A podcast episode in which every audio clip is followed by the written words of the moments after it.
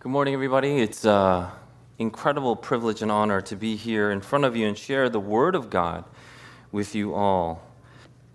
This morning, the passage that we'll read together is from 1 Samuel chapter 26, verses 1 through 12. Again, we go over the entire chapter this morning, but together we'll read the first half from verses 1 through 12. 1 Samuel chapter 26. If you have a Pew Bible, you can find that on page 233.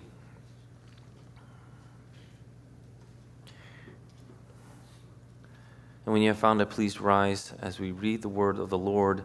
Hear now the word of the Lord. Then the Ziphites came to Saul at Gibeah, saying, Is not David hiding himself on the hill of Hachilah, which is on the east of Jeshimon? So Saul arose and went down to the wilderness of Ziph with 3,000 chosen men of Israel to seek David in the wilderness of Ziph. And Saul encamped on the hill of Hachilah, which is beside the road on the east of Jeshimon.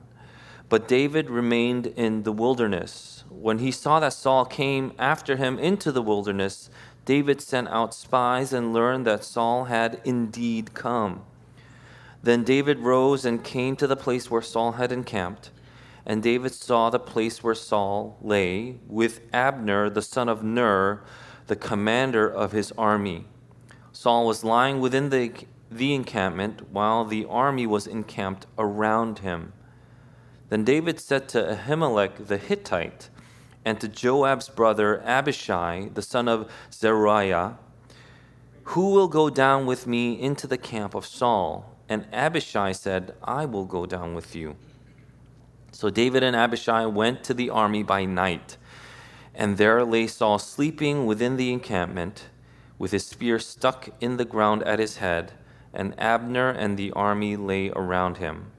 Then Abishai said to David, God has given your enemy into your hand this day. Now please let me pin him to the earth with one stroke of the spear. I will not strike him twice. But David said to Abishai, Do not destroy him, for who can put out his hand against the Lord's anointed and be guiltless? And David said, As the Lord lives, the Lord will strike him, or his day will come to die or he will go down into battle and perish. The Lord forbid that I should put out my hand against the Lord's anointed. But take now the spear that is at his head and the jar of water, and let us go. So David took the spear and the jar of water from Saul's head, and they went away. No man saw it or knew it, nor did any awake, for they were all asleep, because a deep sleep from the Lord had fallen upon them. This is the word of the Lord.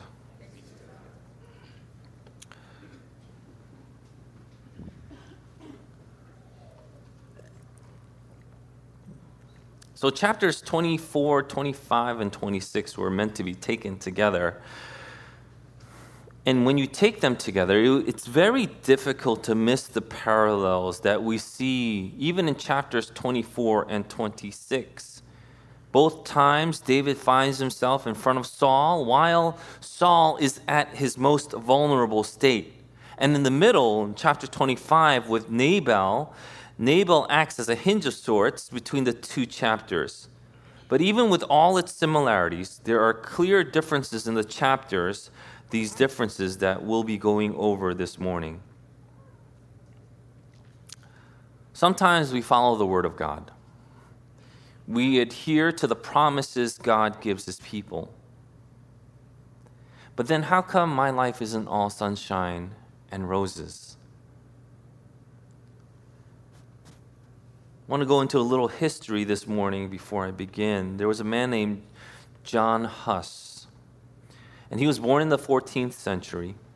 He was a priest, and he came under this amazing conviction that he could not shake. Have you ever been through that in your life?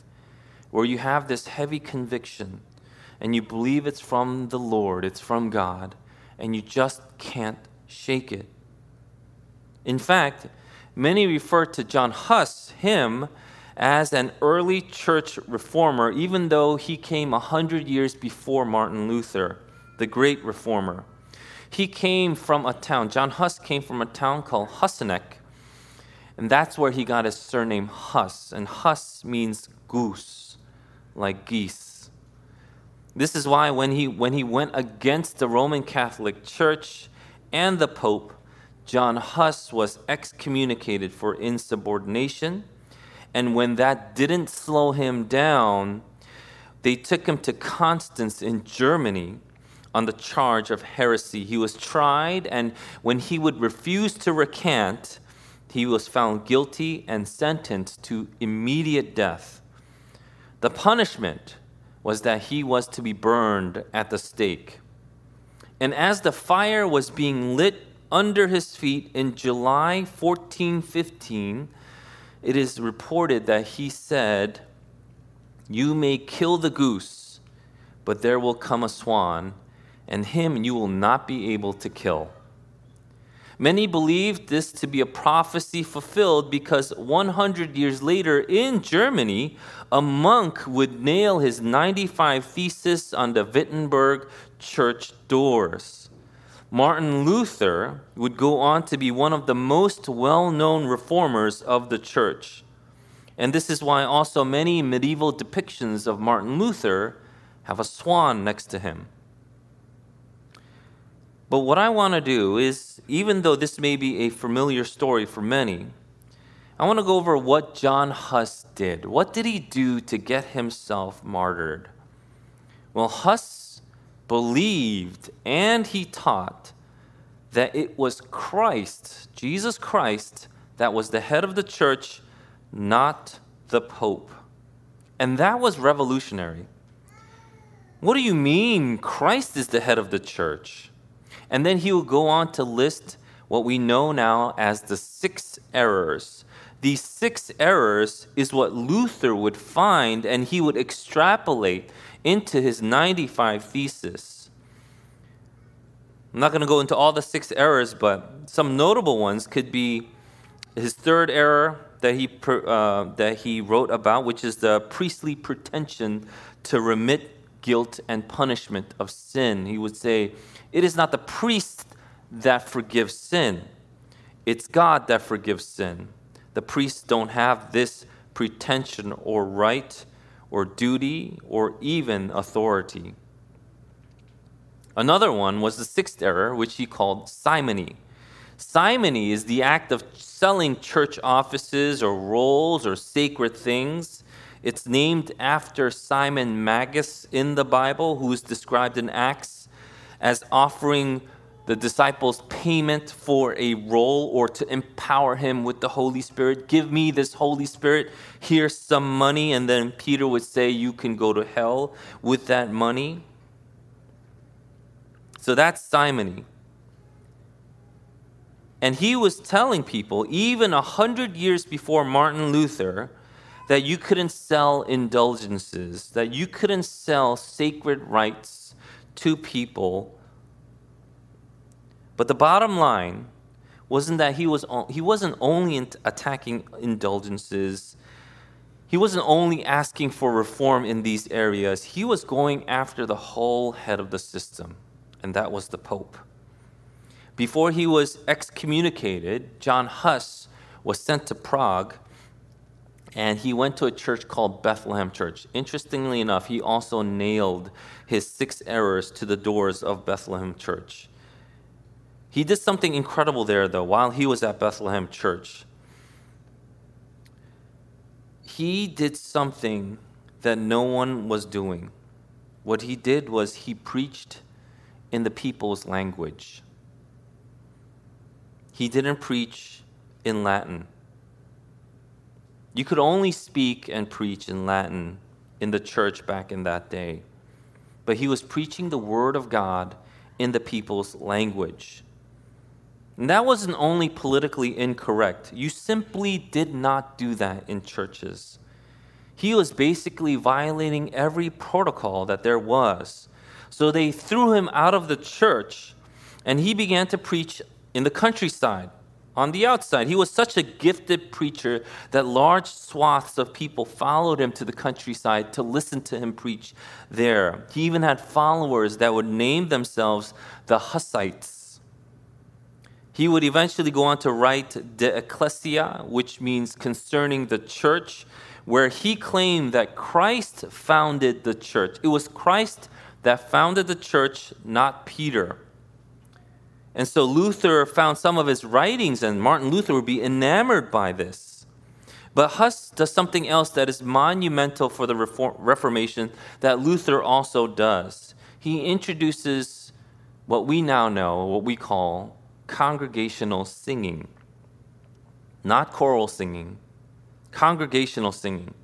This is when the entire church would sing a hymn and not just the choir. And it's all over the scriptures. Not just the Old Testament and the Psalms, but the New Testament as well.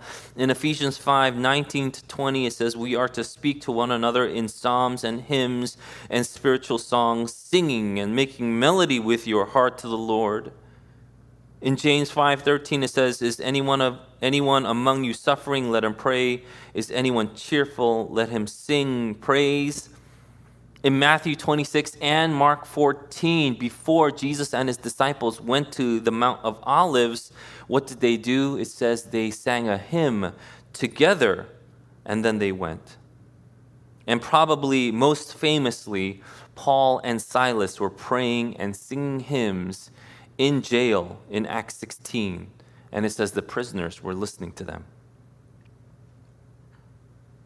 This is an incredible thing that we actually have benefited from in the life of John Huss. But I say all this to remind you that everything that you are going through now may not be fulfilled in your lifetime. The things that you think that ought to be right or ought to be fulfilled, the promises that you are holding on to, you may, and we hope and pray that our prayers for this generation are answered in this lifetime because God's plan will not be thwarted. But John Huss may not have seen everything that he started come to pass on a wild, wide scale like the Reformation. But we see now that God used John Huss to plant seeds that Luther and the other reformers would pick up and run with even to today. I mentioned congregational singing because this is something that we also as a church have discovered. In our generation, the music that we listen to is mainly something like a rock style where you would see a stage and that's all the things that you would hear. However, when you start to hear the congregation singing, there's something that happens in our spirits in our hearts when you hear the person next to you singing truths about God, singing these hymns, and you hear the congregation sing out loud, our spirits are lifted because this is how we were meant to worship God. It says so in the, in the select scriptures that I've read. And when we follow what the Bible says, we see that God is the one that gave us these things for our good. So, now saying all this, how do you see certain promises in your life that you believe ought to be, ought to be fulfilled, but have not yet come to pass? And so, this is that kind of chapter. And we see in this chapter three basic sections, four if we count the introduction from verses 1 through 5. So we have three basic sections, including not including the introduction. So we'll have the introduction, then we'll have patience, then we'll have encouragement, and then we'll have hope. Introduction, patience, encouragement, hope. First, the introduction. Just like any hero of the faith, one characteristic that shines through all the heroes is courage. It's courage. The Ziphites once again tell Saul the whereabouts of David. And it's not clear. What's not clear is that whether Saul was fi- excited to finally find and catch David or whether he was compelled to go out because of the Ziphites. Ziphites told him where he was and he had to save face, so he had to go out. And while the narrative doesn't give us the underlying motivation for Saul's response to the Ziphite information, what's important is the action. It's the action that Saul takes that's important. You know, there have been some really iconic anti hero movies in the past.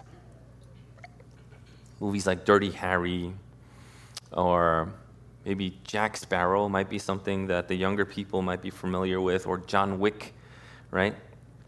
Undoubtedly, one of the most famous anti heroes is Michael Corleone from The Godfather. I went to the bakery yesterday and I saw a t shirt that quoted the movie Leave the gun, take the cannoli. And I said, Take my money. So I bought a t shirt that said that.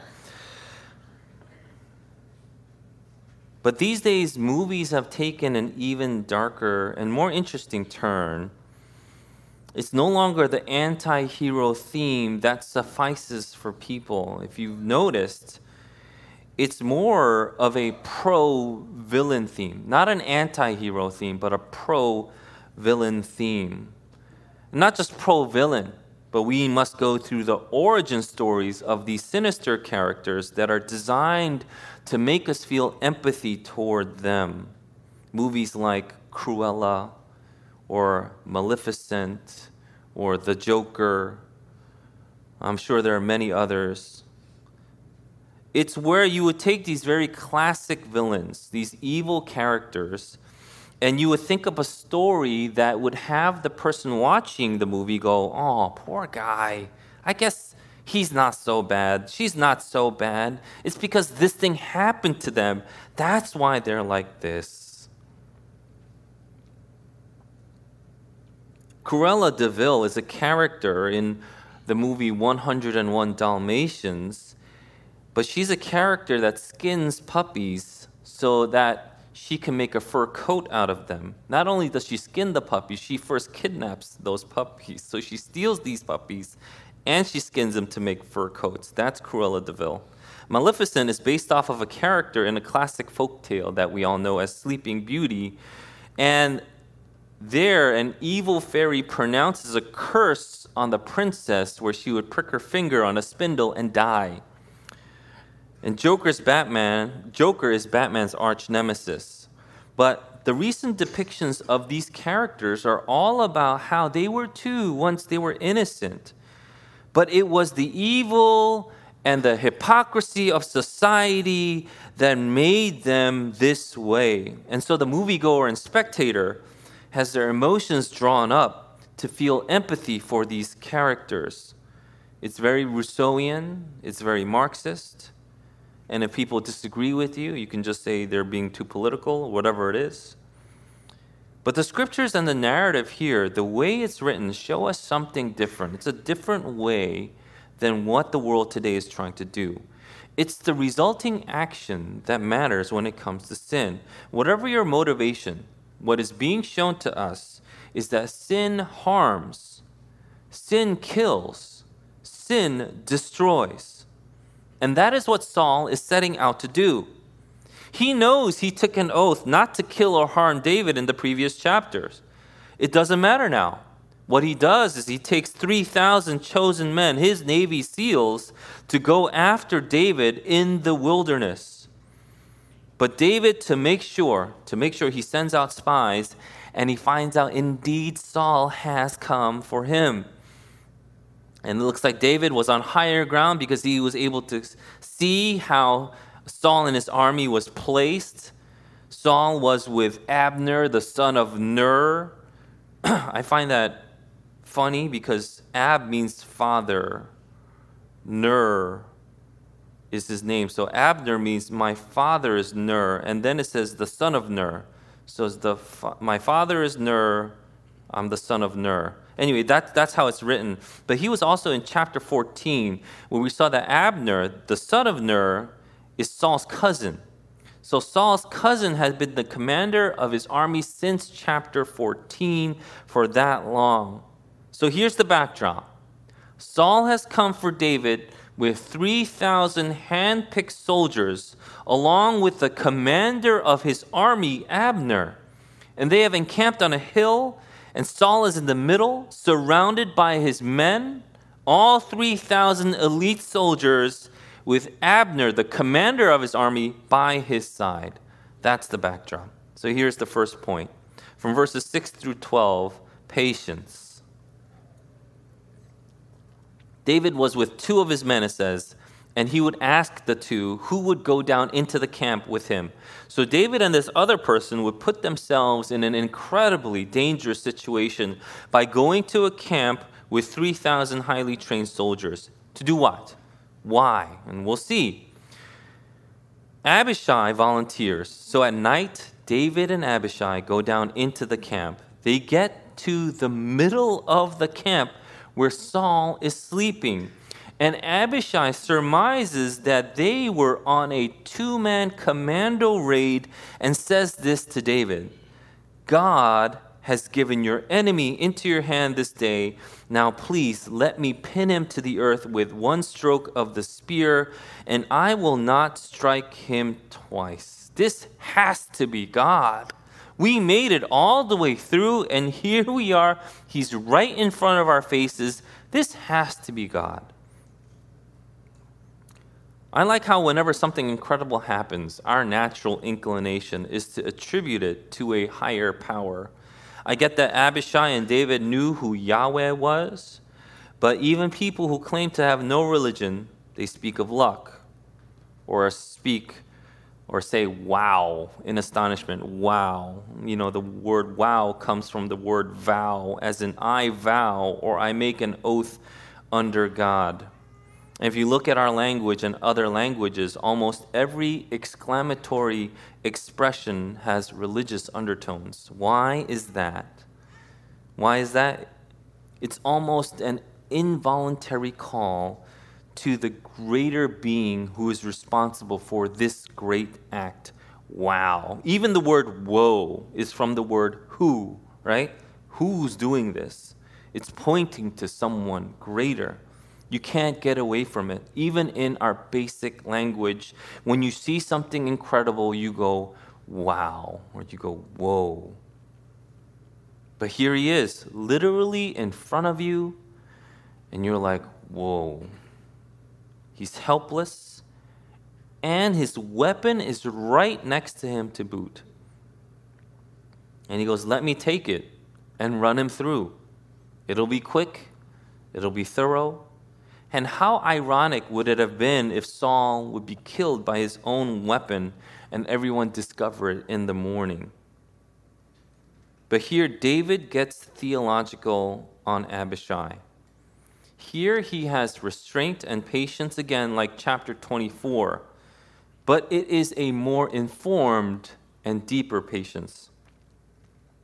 He starts off with the same thing he said to his men in the cave in chapter 24, but he ends it with what he's learned from chapter 25. See, the Lord struck down Nabal in 25:38. It says struck down in chapter 25 verse 38. And here in verse 10, David uses the same word for strike down. It's a different word for striking that Abishai uses in verse 8.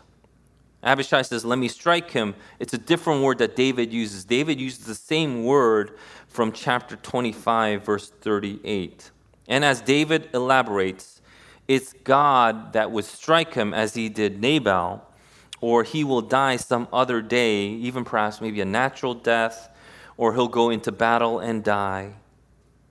But David has learned to trust in God and not his own hands. He will not be the one going against the Lord's anointed. God anointed Saul, then God will take him away himself. This is a deeper patience, a more informed restraint, and a solidified trust in God. He admits this, though. He admits that he doesn't know how Saul will die. God will do it, but he will not be the one to take Saul's life into his hands. And that's the point. David's patience is backed by his trust in the Lord. David understands that his salvation does not come by him politically manipulating things with his own hands, but by lifting it up to God. It sounds obvious, maybe. You're listening to this. That's obvious. Obviously, Piyush is going to say something like that here. But here's where we can miss the point. He may not know what God will do exactly, but he also knows what he cannot do. He may not know what God is going to do exactly, but he knows what he can't do. That means if you have marriage issues and your faith dictates to you that Christ will resolve these problems for you. You know this, you believe this, you just don't know exactly how your marriage problems will be resolved. That's good. But it's also important for you to know that while you have marital problems, you should not have an affair with another man or woman. And that may sound disconnected at first glance, but this temptation is something that many give into well, my spouse isn't here for me physically or emotionally or spiritually, and I have needs. I need to be fulfilled. And maybe even subconsciously, what happens is we start to think maybe I'll text this other person that is not my spouse and share intimacy that way. You see, God's way and how He's going to resolve certain things may not be specifically clear, but what is clear, we ought to follow. David didn't know all the details, but what was clear, he obeyed and he followed. It's not hard to imagine what Abishai may have felt. He risked his life. Why? To steal a spear and a water jug? What's going on? And so we go to the next point encouragement. Encouragement from verses 13 to 16. How did David and Abishai get into a camp with 3,000 well trained soldiers and not manage to wake a single one of them? Were they that good? The Bible tells us that it was the Lord's doing. He had put them all into a deep sleep. So the actors in this narrative weren't just Abishai and David, the Lord had also been moving. David gets even to higher ground and further away, and he breaks the common silence that drowned them in their deep slumber. And he shouts this Will you not answer Abner? What a thing to shout. Will you not answer Abner? That's got to be the most unnerving way to wake up. You wake up with the enemy shouting at you what seems to be something like midway of a speech or the tail end of something. What you would do is you would, it's like going to your spouse while they are in a deep sleep and you start shouting, Are you not going to turn that alarm off? But there's no alarm ringing, right? This is terrible. I'm not, I'm not giving you any ideas. It's a terrible thing to do, and that will definitely give you some minus points in your marriage. But I'm sure he knew David, Abner knew David, and I'm sure Abner knew David's voice. So Abner responds like he's stumbling out of bed. Who are you? is what he says. And while Abner is gathering his wits, David goes on a tirade against him. You careless bodyguard, you deserve to die. That's some serious, serious accusation. You're a career bodyguard. You're a captain of the Lord's army, Israel's army. You not only failed, but you failed big time. You deserve to die. And David isn't joking at this point. He provides the evidence. Here's the spear and the water jug. And this development should be alarming for anyone. 3,000 handpicked men, the leader of your army, and David is still able to go in and come out like they weren't even there.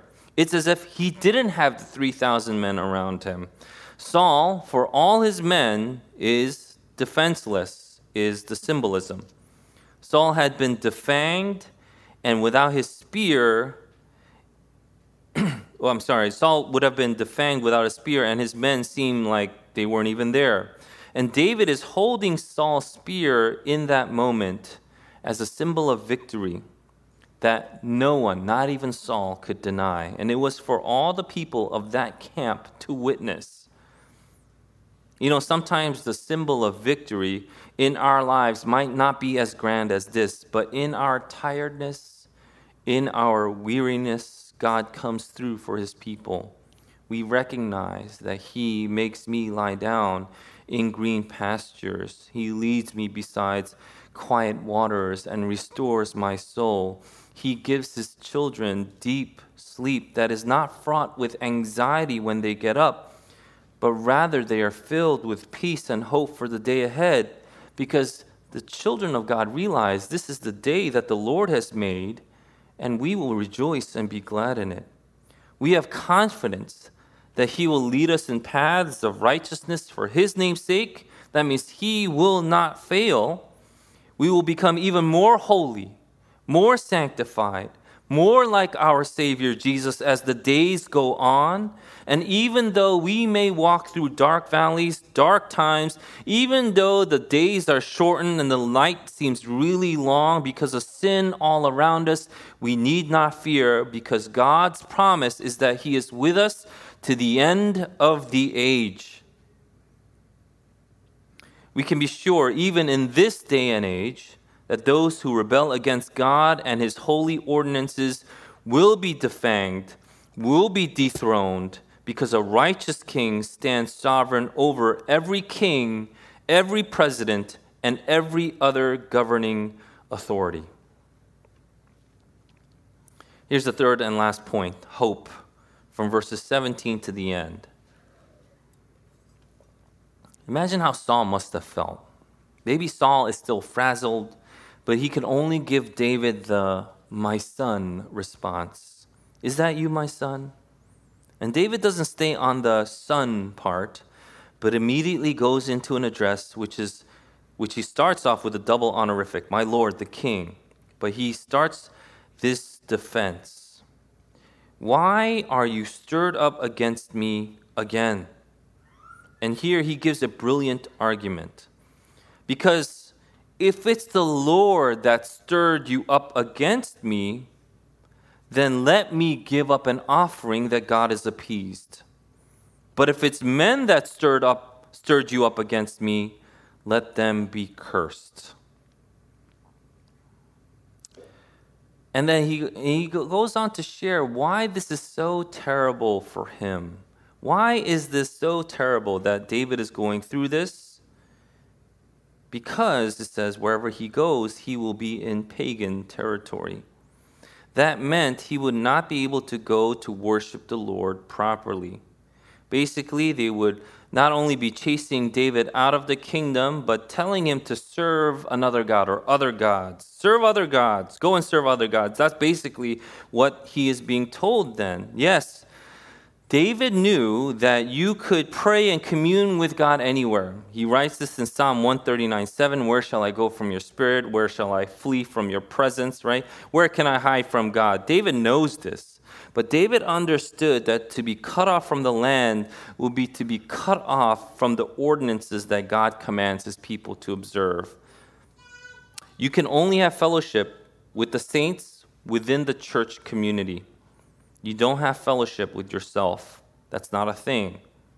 That's not how God designed the gatherings for his people. Being away from the land, his people would have been a separation from the tabernacle, the sacrifice, the priest, the festivals, etc. All that God has designed to encourage and strengthen the believer, he would lose out on. These are symbols of God's promise to us, and we ought not to give it up so easily. This is why when you might even be tempted not to gather with the saints on the Lord's day. You might be tempted just to worship at home, read your Bible at home alone, pray by yourself at home alone. But this is not the design that we see throughout the Bible. It's public worship that is most important to believers. This country was even founded by people who desired to give public worship without restraint. The land back home persecuted them for their Puritan beliefs. Where do you have the sacraments administered, baptisms witnessed? Where do you partake in the Lord's Supper? It's the public worship of a local church. Not being able to participate in it would cause David severe grief, as he explains it here. And we also should take note as well. The public gathering is incredibly important for believers, it gives us hope. That's how God has designed it. And Saul, after hearing this confession, confesses that he has sinned. And this is what Saul says Please come back, come back. And promises again that he will not harm David. Saul is going about how wrong he was, but it's almost as if David cuts him off and he shouts back, Here is the spear. If you read it, he goes, Here is the spear, take it back. And he tells Saul that it was God who put his life in his hands that day. It's God who convicted his heart not to kill Saul or hurt Saul, and it's God that he trusts. What is he saying? I trust in God, not Saul's words. Notice that David doesn't heed Saul's words to come back to him. When Saul says David could trust him again, David says he instead trusts in God because of all the things that, he, that has happened. And then David and Saul would go and separate and go on their own ways. And this right here in chapter 26 will be the last time that they would see each other. So, what is the most excellent point? In every one of these sections and speeches that was read today, Saul's spear is mentioned. In every single one. I believe Saul was very confident with his spear. When he wanted to kill David in the past, he didn't try to run him through with a sword or shoot him with an arrow. What he did was he would fling or he flung his spear at David, even though David dodged it, right? Even in today's passage, it was Saul's spear that was next to his head. That means it was a very precious weapon to him. When I trained in sword fighting, the first lesson that you're taught, even before you pick up, you know, the bamboo swords, is that your sword is your life. You treat it as if it were your own life. It's not an appendage. The sword isn't an appendage, as some people might think. It's your life. Your weapon is you. If you lose your weapon, you might as well forfeit your life. And that's how I was trained.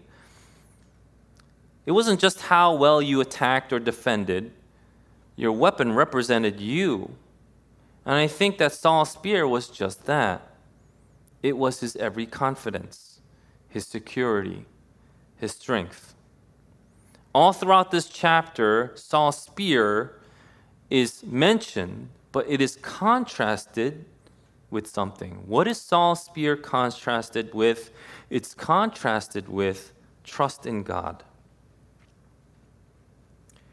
You know, we tend to trust our abilities, especially the ones we are confident of. But what we see here is that Saul's spear was not able to save him. David wasn't fooled to trust in Goliath's sword either, and we know he had that. But what David did was he trusted in the name of the Lord our God for his salvation. And in this regard, there are two types of people one who trusts in himself for salvation and the other who trusts in God for salvation. You know, the Pharisees, even though they were religious, trusted in their own devices, their own skills, their own merits for their salvation. And when the true Savior came, they were filled with rage and jealousy, and they would plan to crucify and kill him. You see, the most excellent point is that no matter how skilled we are, no matter how good we are with our abilities, we cannot save ourselves. And when we couldn't save ourselves, God would send his son Jesus to save us. And that's the most beautiful point, isn't it? When we think that we have this ability to save ourselves, to manipulate whatever we can, and we've come to the end of our wits, our devices, the end of the rope, we have nowhere else to turn to. That's when God would send his son, Jesus Christ, and he is the one, when we place our trust in him, would completely, holistically, absolutely save his people. And so when we understand this, who is it that we would trust? In horses and chariots? No, we trust in the name of the Lord our God. What is it that we trust in? Your talents? Your skills? No, we trust in our Savior Jesus Christ. And we express it in worship. We express it by gathering together and taking the sacraments. We believe that the symbols that God has given us is what points to Jesus Christ. You see, the spear is a symbol of Saul's confidence in himself. But we have other symbols that God has given us where we say our confidence is not in ourselves, our boast is not in ourselves, but our confidence and our boast is in God. And that's what it means to take in the, partake in the sacraments. That's what it means to worship God. That's what it means when we gather and we humble ourselves before the Word and we listen to have His Spirit transform us. Now, I said these three chapters were put together. And I said some points that were difficult for us to take, perhaps, in the last three weeks. But perhaps it's because that the Word of God is not us. Sometimes we have difficulty with the Word of God because we are not God. We didn't write this. And so instead of trying to transform God's Word, we have God's Word transform us. And when we are being transformed, sometimes it can be painful, it can be difficult. I don't think it was easy for David to say the things that he said when he said them. Imagine having your enemy, someone who's been trying to kill you for who knows how long, making you and your men suffer in this way, people dying because of this man's uh, vanity. And yet, he places his trust in God. And this is what we also should take away. Don't place your trust in any other power, whether it be government whether it be any other authority, God says, place your trust in Him. He alone can save, and He alone is the Lord God who is worthy of all praise. Let's pray.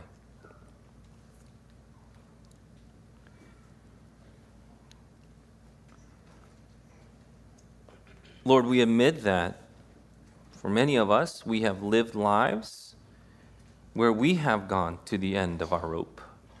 We have done everything we can to deny you, to not follow you. And when everything had been used up, dried up, that's when we come begging. But we also recognize that it is because of your mercy, sheer grace, that we are able to do this.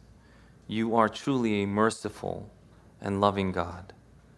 So as we come to you, we come to you with our broken hearts. We come to you raw. We come to you not hiding what we have gone through, but we lift up our hearts to you, asking God that you would heal, that you would transform, and that you would make it yours.